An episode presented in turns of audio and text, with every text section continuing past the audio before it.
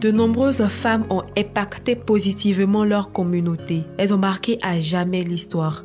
Le monde ne cessera de parler d'elles, de leur bravoure, de leur détermination, de leur pudeur et de leur foi. Elles, ce sont des exemples à suivre. Et dans notre communauté, nous en avons. Aujourd'hui, nous avons décidé de parler d'elles, de ces femmes qui ont marqué l'histoire de l'islam afin de nous inspirer de leur parcours. Bienvenue à vous dans Cocon spirituel et laissez-vous envelopper par la profondeur et la beauté des livres. Cocon spirituel le podcast à la lumière de nos lectures. Abu Huraira ne rapportait-il pas que toute chose ou affaire sérieuse qui ne commence pas par Bismillah est chose amputée Bismillahirrahmanirrahim. Prenez les dispositions pour avoir une écoute attentive parce que nous vous présenterons, comme je le disais tout à l'heure, une héroïne de notre communauté. De quoi être fière. Et aujourd'hui, je suis encore très heureuse. Oui, tous les jours, je suis heureuse. Heureuse de vous retrouver, heureuse de, recevoir des invités. Mais aujourd'hui, c'est particulier parce que la personne qui, revient, parce que vous êtes déjà habitué à elle, mm-hmm. elle revient en force. Elle nous a beaucoup manqué. Elle m'a vraiment beaucoup manqué et je suis très heureuse de retrouver Khadija. Salam alaikum. salam Le studio m'a trop manqué. J'imagine. Mais comment tu vas? Ça va, Alhamdoulilah. Ça va. Et, ça va très très bien même d'ailleurs. Ah bon, on peut savoir la raison? Uh-huh. Je vais vraiment mettre le paquet. Oui, aujourd'hui c'est Kadi qui a l'honneur. Mm-hmm. Je vous avais promis que quand j'allais prendre le micro et quand j'allais présenter quelque chose, vous ne serez pas prêt. Oui, vous ne serez pas prêt, elle l'a dit. Et euh, elle revient une fois pour euh, tenir parole, pour respecter la promesse qu'elle vous a faite. Exactement. Et euh, elle va nous présenter l'héroïne du jour, une personne qui a marqué l'histoire de l'islam. On ne cessera de parler d'elle. C'est un exemple que j'ai aimé en lisant, que vous allez aimer, Inch'Allah. Certainement. On est impatient là, moi, sincèrement, je suis impatiente. Avant d'enregistrer, tu as quand même lu quelques passages qui m'ont plu, qui m'ont motivé, qui m'ont séduit. J'espère séduire les auditeurs. Oui, parce qu'il y a de quoi, il y a tellement d'enseignements qui, qui vont nous, marquer. Donc, euh, on ne va pas vous dire tout de suite de qui il s'agit. Vous le découvrez. Ouais, donc, t'as dit Bismillah. Bismillah ar-Rahman ar-Rahim. Assalamu alaikum. J'espère que vous allez toutes et tous bien. Oumi, j'espère que toi aussi tu vas bien. Oui, très bien. Je t'ai pas demandé tout à l'heure, désolée. je vais bien. Alors, Étant une incroyable curieuse concernant les personnes ayant vécu avant nous, surtout les personnages de notre communauté, mm. je passe mon temps à fouiner, à chercher, à vouloir tout savoir sur tout le monde. Et c'est dans la prolongation de cette grande curiosité que je découvre ce magnifique chef-d'œuvre. Un livre qui nous fait voyager. Et dans ce livre, on découvre une femme et pas n'importe laquelle. On découvre une femme qui avait toutes les caractéristiques de noblesse qu'un humain puisse avoir. Elle était un modèle, elle l'est encore et elle le demeurera pour les années à venir. Pour les riches, les pauvres, pour des familles de grande dignité ou d'un simple kidam. Pour des personnes éprouvées par une subsistance limitée, par la rudesse de la vie, l'oppression des ennemis ou encore par la perte des proches. Considérée comme la maîtresse des femmes du paradis, à l'exception de Mariam Bit Iran, la mère de notre prophète Jésus salam. Elle est la femme qui, à elle seule, a réuni honneur et noblesse dans son ascendance et sa descendance. Elle est issue du foyer prophétique et c'est l'un des enfants de notre prophète bien-aimé. Cependant, elle n'était pas un enfant comme tant d'autres, car elle, elle était sa préférée. Le prophète lui vouait un amour inconditionnel, si grand qu'il dépassait son amour paternel pour ses autres enfants. Et il ne se gardait de lui dire et de le prouver. Elle était la fille du prophète, mais aussi la femme de Ali ibn Talib et la mère de Al-Hassan et Al-Hussein. Qui peut l'égaler en termes de fierté, en termes de lignée Elle était la satisfaite, la pure, la généreuse,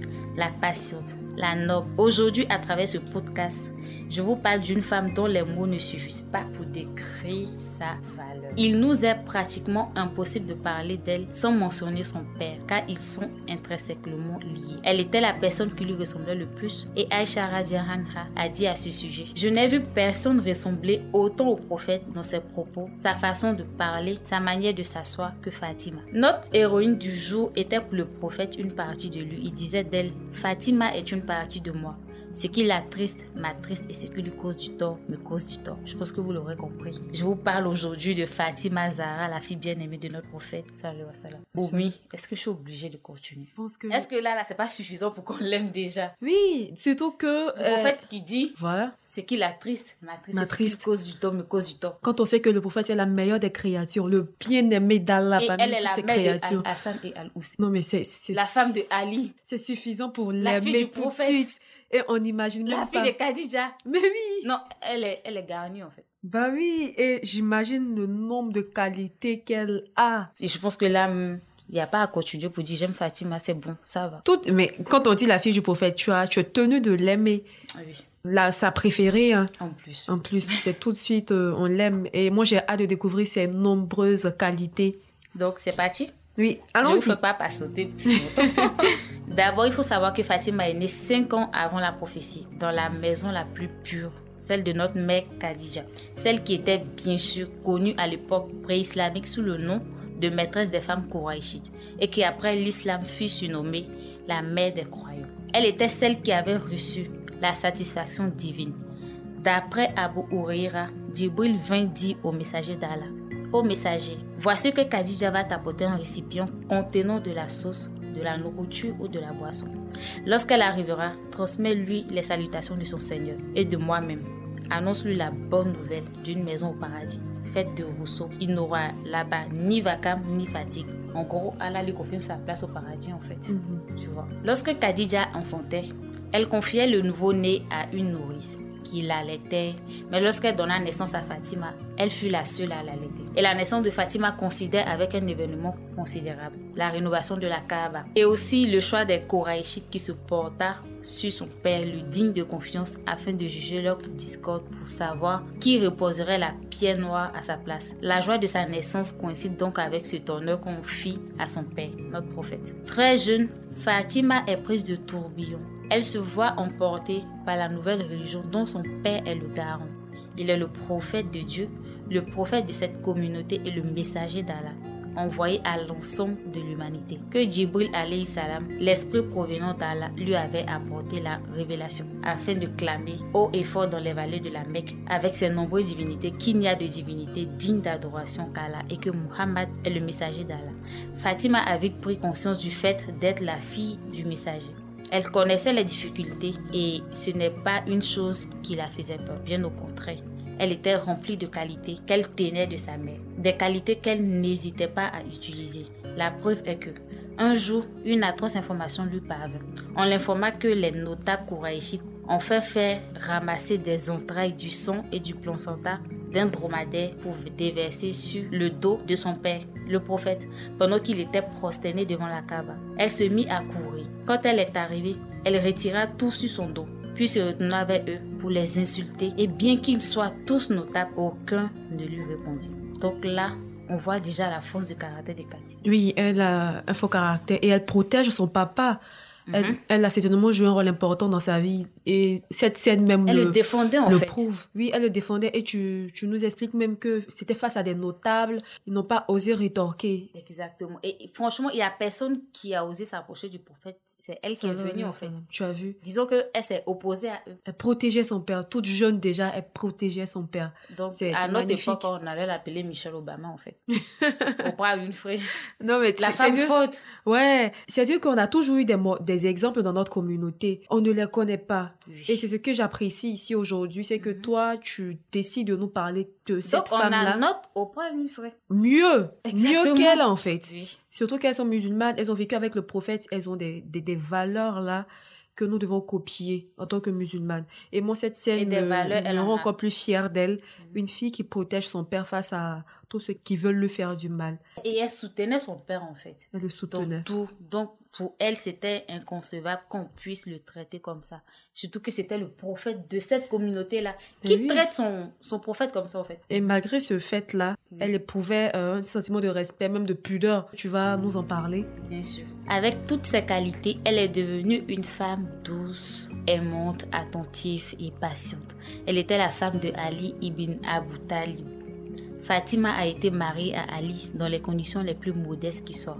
La preuve est que la dot de Fatima s'élève à 40 dirhams, que le prophète ordonna que l'on dépense deux tiers en parfum et un tiers en habits. Puis il cracha dans une jarre d'eau et les enjoignit de se laver avec. Et au cours de la cérémonie, ce sont les dates, les raisins secs et de l'eau douce qui ont été servis aux invités. Et pourtant, tout le monde trouvait que c'était un meilleur mariage. Fatima était de celles qui se contentaient. À aucun moment, le fait d'être la fille du prophète ne lui est monté à la tête. C'était pourtant lui, son père, l'élu d'une communauté tout entière. Elle n'a été à aucun instant un supplice pour son mari. Elle était pudique. Et quelquefois, cela gênait son mari. Puis il y a eu ce jour où Ali eut l'idée de par sa femme demander de l'aide au messager. Car il voyait l'effort que fournissait Fatima. Et tout ça, il n'arrivait pas à le supporter. Et Oumi, tu vas nous lire la conversation qu'il a eue. Mhm.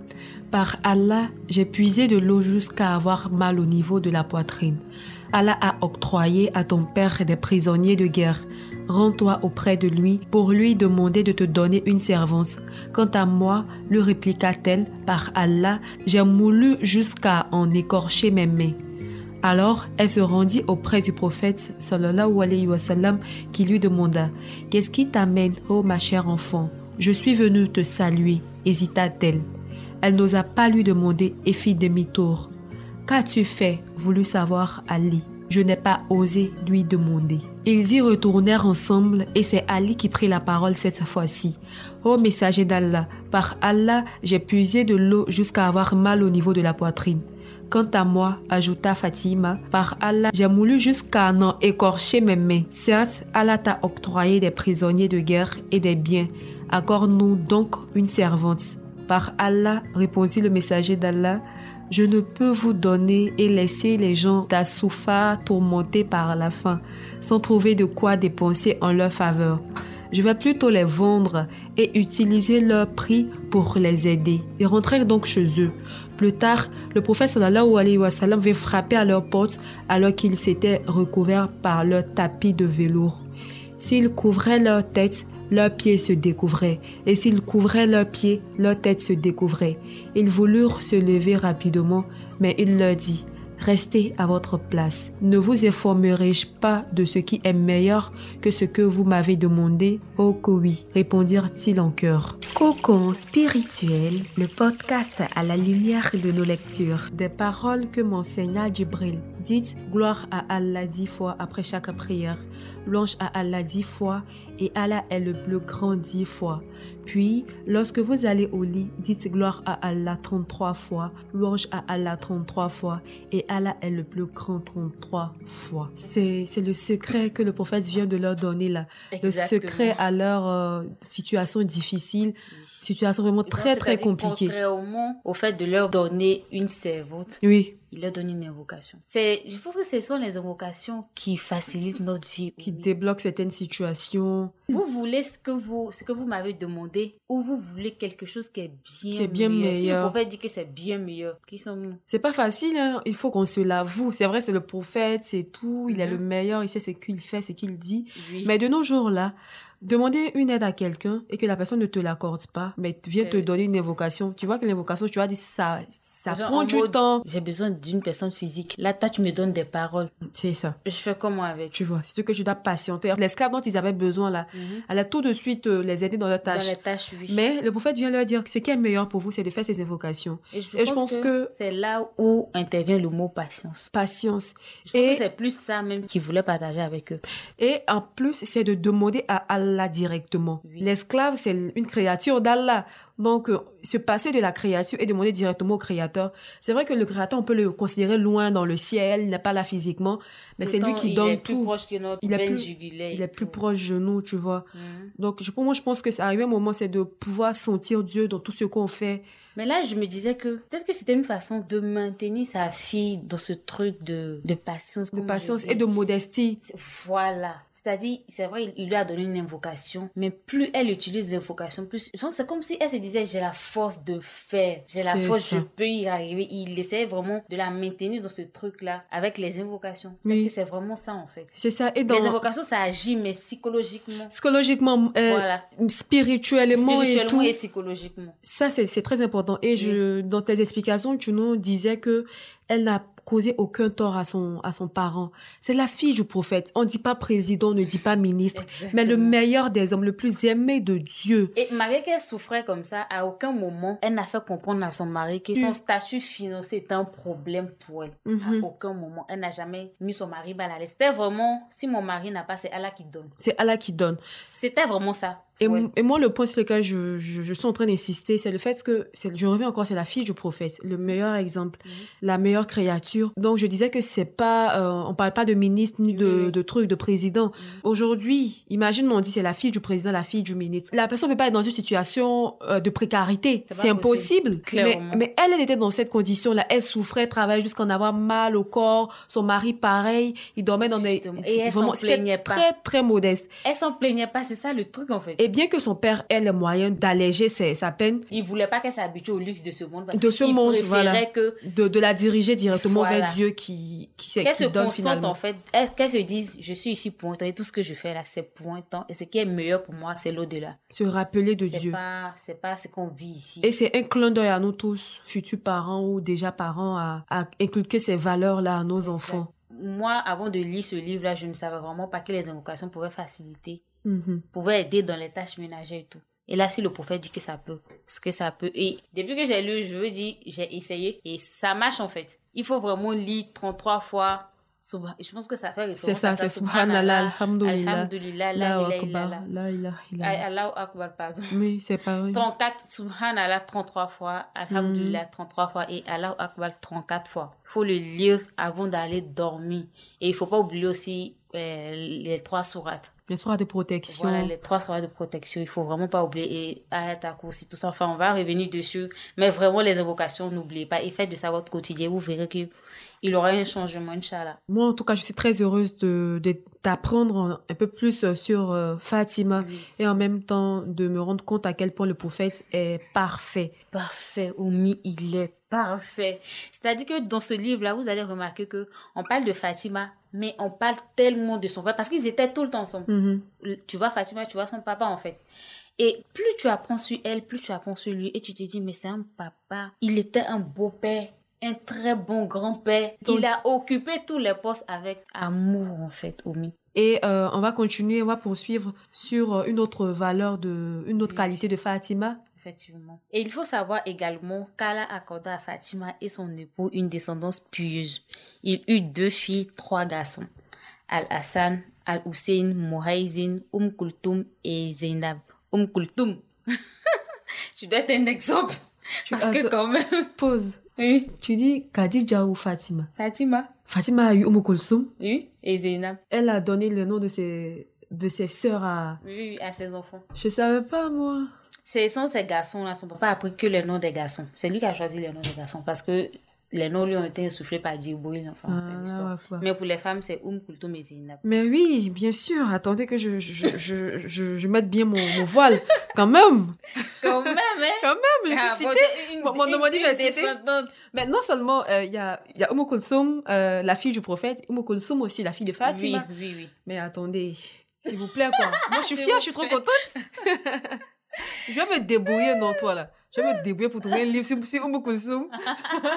Non, je pense que qu'il y forcément, il y a, a? quelqu'un qui a parlé d'elle. Mais bon, elle, elle a eu une enfance. Elle a, parlé, elle a grandi avec ses parents. Elle s'est mariée à un riche homme. Il n'y a pas vraiment... Je veux dire... Il y a eu des scènes, oui, mais bon, je pense, je pense pas que quelqu'un ait fait un livre sur elle. Je vais fouiller, je vais le trouver, Inch'Allah. Peut- qui sait, peut-être même que c'est moi qui vais, qui, vais, qui vais écrire ce livre. Je vais Tu faire des recherches. beaucoup de livres. hein? Absolument. Parce qu'il y a des hadiths qui sont, comme je dis, Ouais, rejetés, ouais, faibles, tout ça. Donc, il faut vraiment vérifier. vérifier. Inch'Allah, pourquoi pas. C'est à travers. Fatima que le prophète perpétua sa descendance, car il considérait ses enfants comme les siens. Et il avait l'habitude de dire, tout fils appartient à son père, car ils prennent parti pour leur père, excepté les fils de Fatima, car c'est moi qui suis leur père.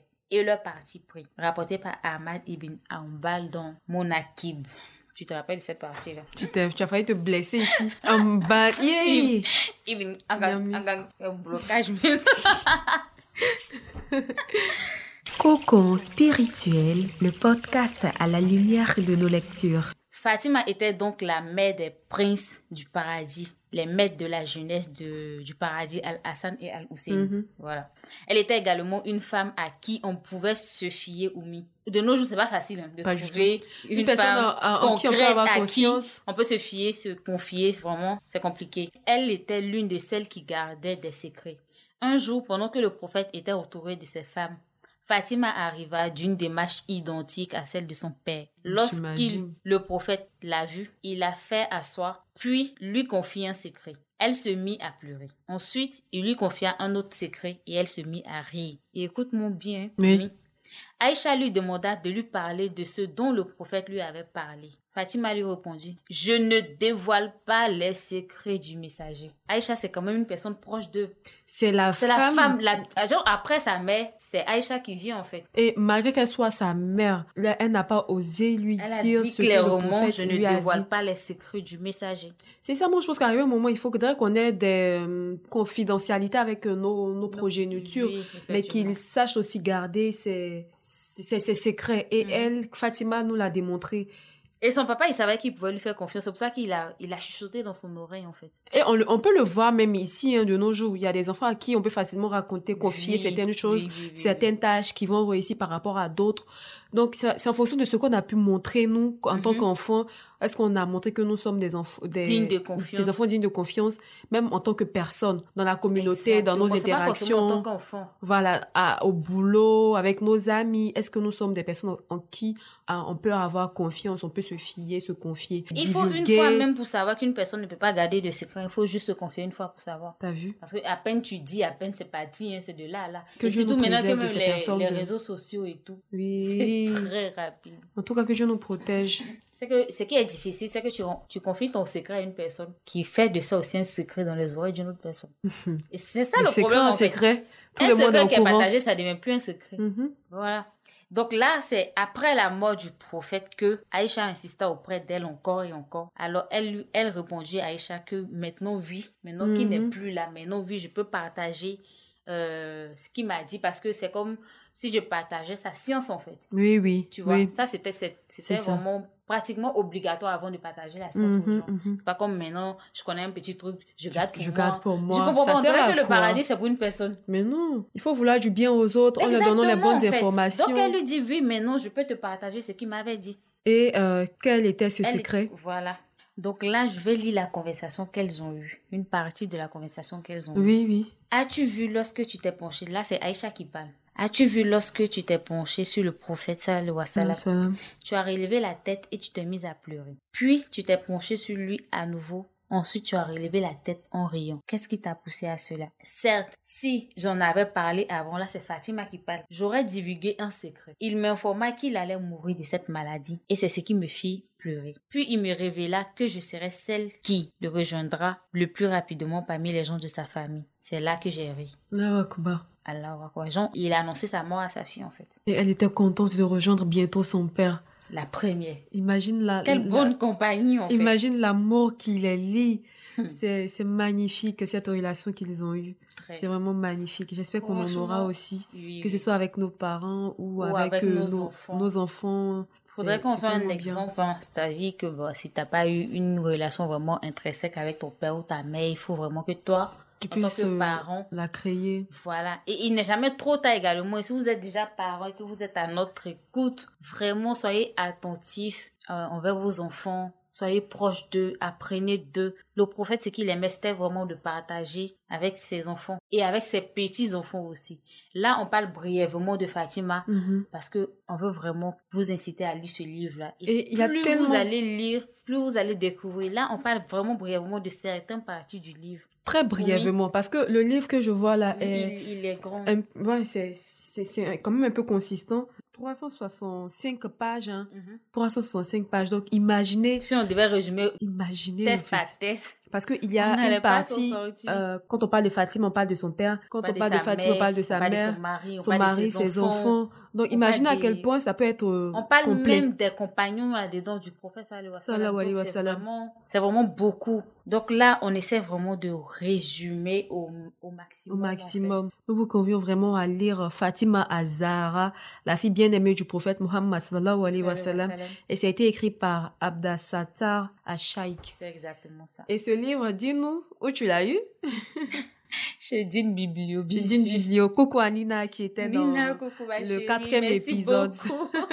vas Et- lui ramener son livre, hein, toi. non, là. franchement, il faut qu'elle récupère son livre. Ou mais ça fait combien Ça fait, de ça fait, temps? Hi, non, ça fait longtemps que tu as le livre de, de Dean Je Biblio. vous dis, en fait, que j'avais prêté le livre parce qu'elle est vraiment très gentille, Nina. Mhm. J'avais prêté le livre pour deux semaines. Mais Et là, je sais plus, on a combien de semaines. On a, on a des mois, tu dis Et- que elle est trop gentille, elle a dit prends ton temps et tout ça. Je pense qu'elle était avec vous la dernière fois. Oui, mais après, ça ne veut pas dire que c'est la règle partout. Non, non. Ça, c'était pour les besoins de cet épisode. Exactement. Il faut respecter les deux semaines, euh, les, le, les quatre semaines aussi. C'est vrai qu'on on a dit qu'on est non seulement pris par le temps, et puis le livre est quand même... Il y a énormément de choses qu'on ne pourra pas citer. Euh, ici, moi, je peux dire quand même que j'ai appris pas mal de Pas choses mal de que tu as choses partagées avec moi. oui. Il y a des histoires. Moi, j'aime beaucoup les histoires. Exact. Les histoires, les faits qui se sont passés, les enseignements qu'on en tire. C'est C'est qu'on en inspirant. parle, en fait. Eff- Effectivement. Et si on doit trouver des exemples, on doit chercher des exemples dans notre communauté. Ce sont Mhm. ces femmes qui ont marqué Je notre, vous notre que histoire. plus vous allez lire ce livre-là, plus vous allez vous dire, mais attends, cette femme-là, si je suis sa vie, je saurais être exactement la femme que je vais être en fait. Mhm. Oumi, n'importe quelle femme peut se retrouver en Fatima. C'était, c'était une épouse noble, c'était une fille exemplaire, c'était une femme Mhm. digne, Ouais. digne dans tous les sens du terme et très pudique. Et on va peut-être dire que c'est le prophète, mais en version féminine. Merci. Tu as vu la phrase en fait. La fille Parce de Khadija aussi. En tout, c'est pour ça que Aïcha Rajanahan a dit Mhm. Je n'ai vu personne ressembler Mhm. autant au prophète Que que Fatima. Dans sa, dans sa démarche, sa façon de parler, de s'asseoir, tout en fait. Elle a même dit dans un, dans un autre hadith Je ne connais personne d'aussi véridique véridique. que celui qui l'a enfanté. Allah Akbar. C'est-à-dire, après le prophète, il Mhm. n'y a pas quelqu'un qui dit la vérité plus que Fatima. Fatima. Moi, je suis, je, suis- je pense que c'était un homme, Je suis séduite. franchement. Ouais. C'était une femme honnête, Mhm. digne, forte. Et on l'appelait Zara, Nour, T'as vu? La lumière. Et c'est ce qui t'a toi aussi marqué. On peut, on peut le ressentir, on peut le voir. Et toi, tu as décidé vraiment de, En de fait, t'accentrer que tu sur les femmes. sur elle, tu l'aimes en fait, Oumi, c'est indéniable. Tu Mhm. l'aimes. Mhm. Et après Fatima, tu comptes présenter d'autres femmes qui ont marqué la je communauté présenter toutes les musulmane. femmes autant que je vivrai, ma chérie. Inch'Allah. Donc, c'est la mission de Kadi qui est là. Oui, hein. Je veux parler des femmes. Trouver les femmes. Plus j'ai commencé à m'intéresser à ces femmes-là, plus je me suis dit, j'ai pas besoin. C'est vrai que je respecte toutes les femmes de notre époque. Mhm. Je respecte chaque carrière. Je, re- je respecte les femmes vraiment qui sont battues pour notre pour nos droits et tout ça. Mais ça vient de loin, en fait. Mhm. Ça vient de très loin. Et si on fouille dans notre communauté, on va voir qu'elles se sont aussi battues. Mais oui, pourquoi on est la religion aujourd'hui Exactement. Pour que les femmes soient respectées. Vous allez voir que quand vous allez lire les livres, vous allez voir que même après la mort de son père, elle continue à se battre même pour les enseignements qu'elle avait reçus de lui. Mhm, mhm. Parce que tout le monde ne respecte pas. Enfin, quand le président n'est pas là, les chats Ouais. ils dansent, les souris ils dansent. C'est comme ça. Donc, elle, elle se battait pour que les, les enseignements de son père bah, soient respectés. Cocon spirituel, le podcast à la lumière de nos lectures. Euh, il faut aussi dire que Fatima a été beaucoup éprouvée dans sa vie. Oui, parce qu'elle elle est née à une époque quand même. Cinq ans voilà, avant la prophétie, c'est-à-dire cinq ans avant où on va attaquer toute sa famille. Oui, son papa qui va être humilié, bafoué dans sa dignité. Supposons, ton père, il connaît Ado. Mhm. Il se lève, il va dire à Ado, à partir d'aujourd'hui, on ne vend plus de cacao en Côte d'Ivoire. Mhm. De quel droit? Ça vient de qui? Mhm. Bon, tu es qui en fait? Tu es qui? Qui t'écouter? C'est vrai parce que le prophète vient euh, chambouler toutes, ces, toutes les Voilà croyances de l'époque. On dit c'est lui qui nous donne le soleil, l'eau, la pluie. Toi, tu viens, tu nous dis non. Celui qui nous donne l'eau, la pluie, le vent et tout ça, il- on le voit pas. C'est Allah. On le voit pas. Vous Mhm. devez juste croire en lui sans le voir, sans l'entendre. Bon, d'accord.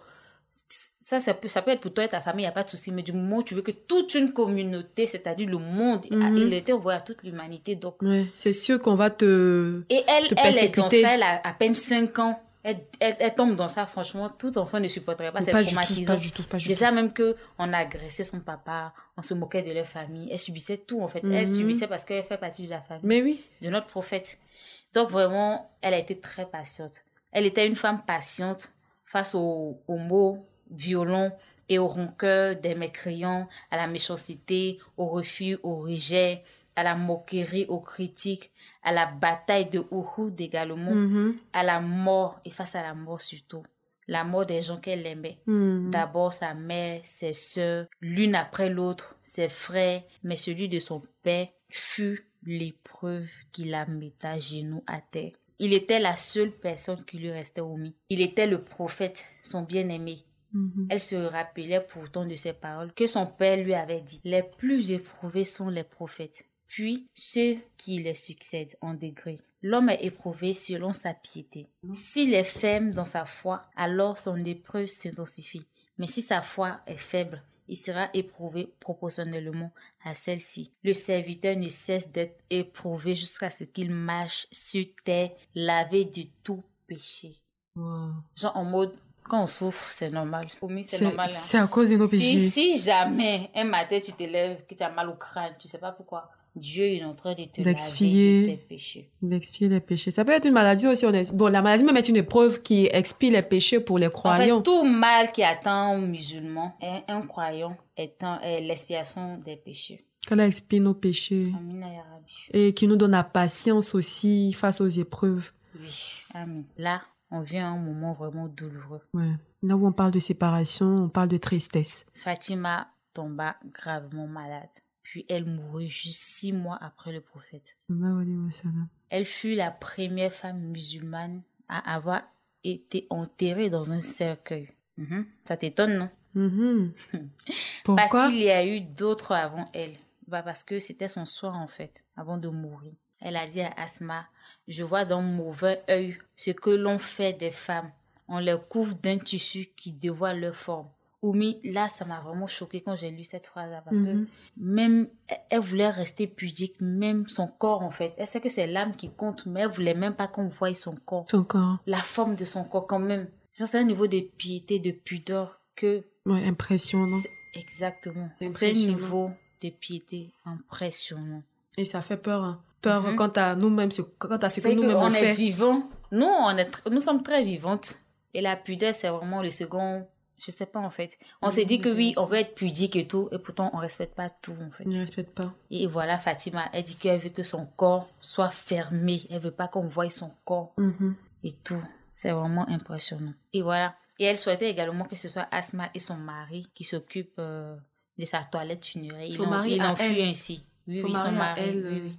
Ali. Ali. Ali ibn Abu Talib. Uh-huh. Et euh, on va terminer, bien sûr, sur le poète, sur le poème du poète de l'islam Muhammad Iqbal. Parce que lui, en écrivant ses vers, je pense qu'il a vu juste.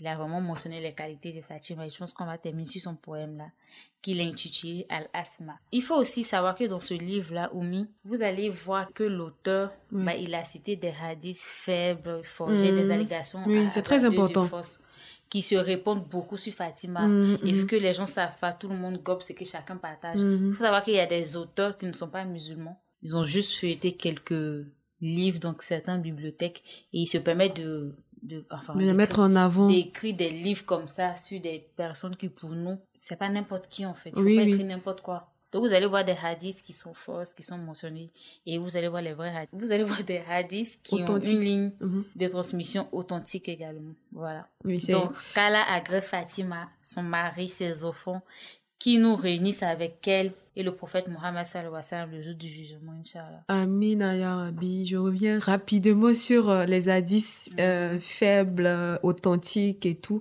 Tout mm-hmm. à l'heure, on en a fait l'expérience. Je m'avais, je t'avais raconté ce que j'avais vu. J'avais lu sur sa mort. Et coïncidence, on retrouve dans le, livre, en tant que, euh, un hadith faible. Un hadith faible. Donc c'est dire qu'on doit toujours faire des recherches. Donc là, toujours elle me disait comme ça que Fatima avait fait elle-même sa, sa, toilette funéraire, oui. que c'était elle-même vertie, et, que c'était mis en direction de la Qibla, elle attendait sa mort. Pourtant, dans le livre, on dit que c'est un, hadith faible et que le vrai hadith qui a été rapporté, qui est authentique, c'est que ce soit Asma et son mari qui, est ont fait, qui ont procédé. fait en fait c'est- sa toilette funéraire. Oui, merci en tout cas pour cette édification. Mhm. Et on se rend compte de l'importance de fouiller, d'aller encore plus loin. Et nous avons été très heureuses de présenter cet épisode. Enfin, on fait l'épisode de Khadija qui parle de sa fille en griffe Fatima. Fatima, oui, mon bébé. Et vous, allez, vous allez vous Ton demander, bébé. Je suis que les, les, les auditeurs les, ou les auditrices vont se demander pourquoi j'ai pas commencé par Khadija? oui, c'est pas ça. commencé par Parce elle? que Pourquoi j'ai pas commencé la par maman. Lab? Maintenant que tu parles de, de, de Khadija, pourquoi pas de Mariam? Ah non, pardon. Oui, oui, oui. oui. Awa. Mais est-ce qu'on a les livres? que- Non. On a tellement de femmes. On a Assia, la femme de Pharaon. Elle, moi, je la- je l'aime particulièrement. Il y a un truc en elle là. il y a un truc en C'est non, non, mais attends, Asma, Assia. Assia. Et puis, euh, truc aussi, la reine Belkis. Oui. Son histoire. Je, je sais pas Vous voyez comment les femmes.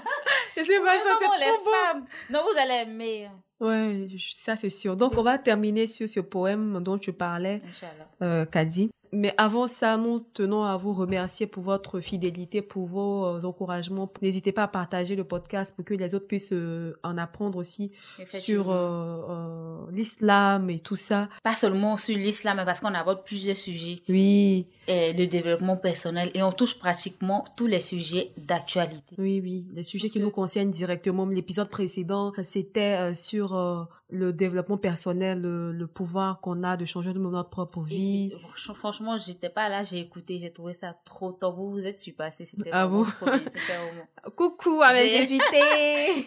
J'ai aimé euh, les interventions, c'était vraiment trop top. Merci beaucoup. Et n'hésitez pas aussi à nous proposer des livres. Oui, proposez-nous des livres. Nous, on est là pour lire. Nous, on lit, puis Oui. on partage.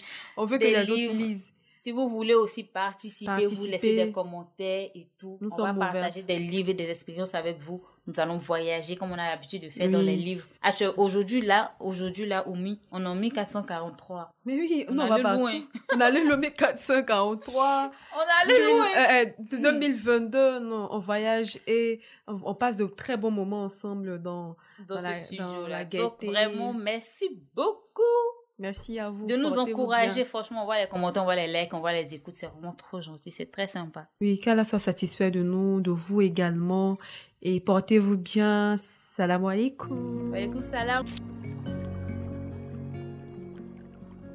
La filiation du Messie fit entrer Mariam dans l'histoire. Depuis, son souvenir se perpétue sans cesse. L'éclat de trois sources de lumière notoires brille au-dessus du berceau de Fatima. Quelle noblesse! Voix de qui est-elle la fille, l'épouse et la mère qui concurrence l'élu en termes de fierté.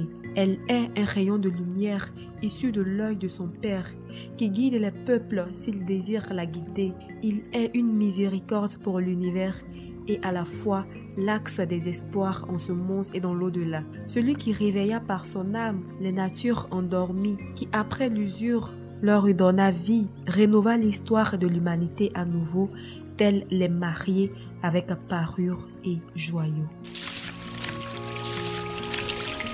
Cocon spirituel, le podcast à la lumière de nos lectures.